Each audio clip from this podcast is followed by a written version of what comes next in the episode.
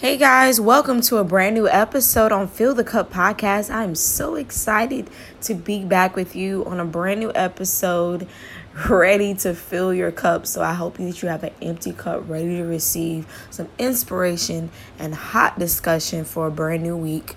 So let's jump into today's topic. By the way, before we jump into today's topic, I just want to let you know that the month of March we're going to be doing a healthy communication series. So, this month for Fill the Cup podcast, we're all about healthy communication. This is Healthy Communication Month, Healthy Communication Series. So, all month long, you're going to be seeing so many episodes challenging you to communicate better, to open up yourselves to a better a communicative life. I think I just made up a word, but that's okay. And yeah, so let's just really get into today's topic. So, part one of this healthy communication series is learning what to respond to and when to be silent. Ooh, I know that's a mouthful. Learning what to respond to and when to shut your mouth. Okay. So, girls, guys, whoever in the world is listening to this, I know that we all have been in multiple unlimited scenarios to where we've had to shut our mouths. And I know a lot of us have been in scenarios where it's hard for us to just hold our tongue. And no matter which side you look at it, no matter which perspective you look at it in, I truly believe that as you get older, as you just develop as a person, you're going to realize the benefits, the power, and just being silent and realizing that not everything needs a response and that it's okay if I can't defend myself verbally. Sometimes my silence says more than my words could ever say. And that's what I'm learning now at almost 30 years old that my silence has more power sometimes than me needing to say something, especially to people who don't deserve a response, especially to people who don't deserve that energy from me. So, let's jump into this. Let's dissect this episode a little bit because this, this is a big topic. So, I know a lot of us, we get our feistiness, we get the way that we respond to certain things from how we're raised. Let's be honest. So, the way that we're raised, the way that we're brought up, a lot of it we emulate what we saw as children. You know, for me, I had both of my parents in my household and the way that they communicated with each other, the way that they communicated with others is how I translated and how I should communicate in conflict, in good times, in bad times. I learned all of that from them. Of course, I had to translate it into who I was as a person, but a lot of the roots of how I communicate or how I respond to certain things is from how I was raised. And my parents definitely didn't raise me to immediately pop off just because somebody may say something rude or disrespectful to me. They never raised me to immediately give everyone, you know, that energy that they don't deserve. They never raised me to just start cussing somebody out immediately or ready to pop off physically. I wasn't raised like that. Hence, I grew up in a Christian household um, but my parents, they taught me how to analyze, you know, the person, you know, that's trying to attack me. Analyze that first before I so quickly stoop down to the level of where that person is. So that's what I've kind of done my whole life. Have I done it very well? No, I have not. But what I've learned to do my whole life is instead of looking at the words that the individual says, I look more at the individual themselves. I look at more at the pain that they try to so desperately hide. I look at more at the spirit in them that doesn't agree with the spirit in me. I look at the person that is literally crying out for attention and help, but they resort to negative uh, words and violence and trying to hurt other people while they're still hurt.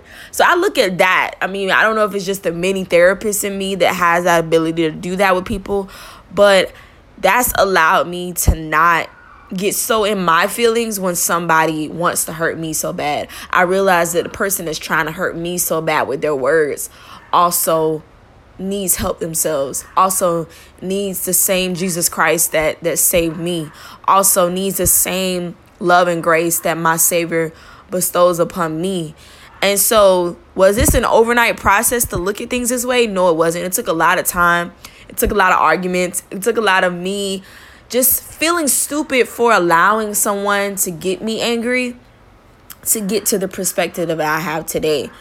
So a lot of it is your upbringing. I'm sure certain people may have not grown up like me. Maybe your parents or just your siblings or the people that you were around, the neighborhood that you lived in.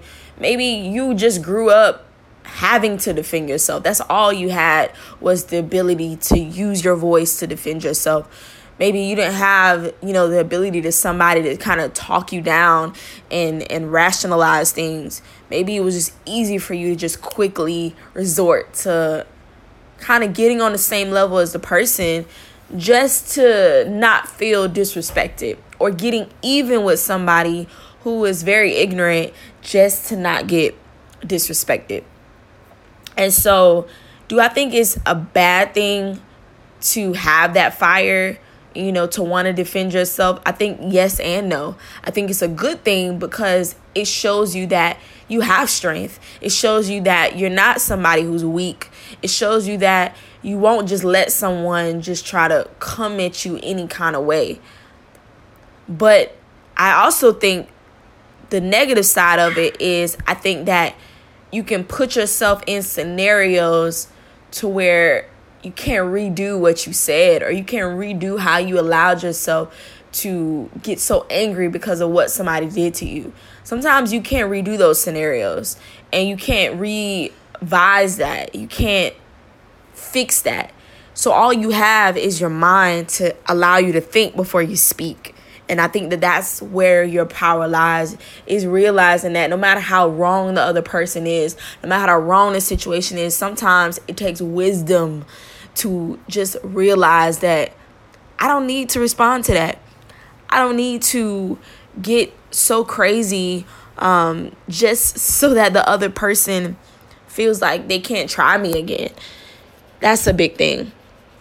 Now, let's talk about this topic when it comes to romantic relationships, when it comes to marriages, when it comes to boyfriend girlfriend relationships, when it comes to even friendships. Um, let's look at it a little step further when it comes to that. Now, a lot of us, I mean, if you're married, I'm not married, I'm in a, a committed relationship, but I'm not married. When you when you look at I would say just relationships, period. Women, we obviously communicate very differently from men. We are very much always in our thoughts, always in our mind. We're always thinking about so many different things as at, at once as women. And sometimes we want that man to kind of read our minds. We want him to kind of sense that something is not right. We want him to kind of miraculously do the things that we really want him to do. But we fail to communicate what it is that we want him to do. And then there's going to be a lot of heated discussion in relationships where you got to realize okay, I'll respond to that and I won't respond to that. And that is hard because you're talking about somebody who was always able to hold. I, I think I've, I've done a better job holding my tongue when it comes to negative females than I've done with guys that I've dated. I probably don't hold my tongue very well at all. um, and that, that has been a good and a bad thing for me because the bad part about it is is that I, I had to realize that not everything I needed to respond to, not everything I needed to get angry about, not everything I needed to be so defensive about. And sometimes, and I learned the other side as well, is that when I was just silent, it caused the other person to really analyze where they were wrong at and what they could work on. But when I'm trying to yell at the top of my lungs, when I'm trying to be heard so badly as the other person is, we neither one of us win. Neither one of us come to a resolution. And I think sometimes as couples, especially when you've been with somebody for a very long time and there's a lot of toxic behavior in that relationship, especially when it comes to communication and, and silly arguments, a lot of times both parties just want to be heard. And sometimes it takes for one person to just stand up and say, you know what, I'm going to be silent. I'm going to listen to what it is that you really want to tell me. I'm going to hear everything that you're saying for face value. And I'm not just going to, I would say, try to be heard just as much as you want to be heard to try to get a resolution when it never gives us a resolution. Sometimes I got to learn that just by me shutting my mouth, I am causing a better, I would say, outcome than what is going on right now. And that's what I'm even learning to do in my relationship right now is realizing although I have a very powerful voice, although I want to get a lot of things off my chest, although I may not like certain things that that are said or are done that yes it is important to always speak up and and say what it is is bothering you because communication is important but it's also important to listen more than you respond so that you can not only analyze the correct response to give but also realize when it's necessary to just be quiet and kind of gather your thoughts a little bit better in your silent moment to meditate on what it what the effective thing it is to say than just going off your emotions so fast. Sometimes you got to put your emotions aside, your feelings aside just to use your wisdom. And wisdom doesn't always it doesn't use emotions a lot of times. Wisdom takes a lot of strength to just say, I feel very hurt right now. Or I feel very annoyed right now. Or I feel very needing to defend myself right now. But my wisdom instincts are telling me to just either be quiet or analyze particularly the right thing to say. So, a lot of it is also when it comes to I think the the part 3 that we should analyze. So we talked about you know, relationships. We talked about, you know, just how to respond, how you were brought up. A lot of how you respond to people is from your upbringing. I think the third thing that I want us to tackle is really analyzing the negative of the consequences from how you respond to certain things and what it can do for you long term as well as short term. And there are a lot of consequences in popping off so fast, whether that be legal consequences, whether that be uh, just you losing people that you probably shouldn't have lost, whether that be not being able to communicate effectively. So now you have an issue ongoing with communicating effectively with other people it could be all kind of things whether it be a negative reputation for you just not knowing how to just listen to people versus always needing to respond the wrong way. There's so many consequences that come from not shutting your mouth when you really could just listen more. And i've been a big i would say offender of this I've I've had all the consequences you can think of from the words that have come out of my mouth, whether that be hurting someone that I didn't intend to hurt, whether that be uh, negative repercussions at at a workplace because I've said the wrong thing. Uh, just just so many scenarios that I could go on and on about but I think it's important for to think about the consequences of what you're about to say before you say it. Now that is very hard to do because in the moment, especially in a heated discussion, you're not thinking about being rational. You're not thinking about you know being positive in that moment. You're just thinking about what your emotions are wanting you to say, and what I've tried to get in the habit of, I'm not an expert at it yet, but what I've tried to get in the habit of is realizing that everything does not need a response. Everything does not need my energy. Sometimes I have to listen to the person more than I charge back at them. Even in, um, just to get a little bit more personal, even in my relationship with my mom, we've had a very dynamic relationship my whole life. We love each other very much. She's literally my hero. But we butt heads a lot because we are alike in a lot of ways and we both want to be heard so badly. We both want to make sure that our point is, you know, taken across. We both are very passionate individuals. We both are very strong women, you know, in our own uh, respect. And I look up to her so much. But in order for our relationship to get better, I've had to be very quiet in my moments with God and say, God, teach me how to communicate effectively. Teach me that although I may not like certain things my mom says, teach me how to just not respond to everything, you know, and just listen to her more because there's power in things that she says. whether I like it or not. There is power in what she says. So till this day, I have not mastered it. You know, me and my mom still have silly arguments, but I love her so much, and I'll never stop working on it. I'll never stop trying to challenge myself to listen to her better, to not respond so fast, to realize when the when the conversation is not going anywhere, is literally not going anywhere. So let me just retreat. Let me take off trying to take off my power hat. Another big thing when you're dealing with silly arguments is somebody got to take off the ego hat. Just switching gears because ego can mess up a lot of relationships I've witnessed it many times. You know, sometimes when you feel more superior than the other person, when you feel like only your point of view matters, only what you says goes, you know, only what you says makes sense, it causes you not to be present or at least have empathy to realize what the other person is saying, what they may be feeling. I never want to be in a conversation where I don't think about the other person. You know what I mean? No matter how angry they make me, no matter how upset that I get, even at work, I've had to challenge myself to do this, is to always think about the other person. Always realize that my ego has to be lowered in order for me to have the empathy that I need to resolve a, a heated discussion. And that I'll I'd rather be the bigger person even if it makes me look weak to the other person I'd rather be the bigger person take the high road and let God fight my battles. Because sometimes we follow God and we want him to be in control but we think that we can solve everything through our mouth. We think we can solve everything by being defensive. And in actuality it's not solving anything. So no matter what type of scenario I've been in, I've learned that communication is such a hard thing for anybody to master, you know, because sometimes you don't say enough, sometimes you say too much, sometimes you just don't know how to listen, and it takes so many different life scenarios to really, I would say, evolve into the best communicator that you can be.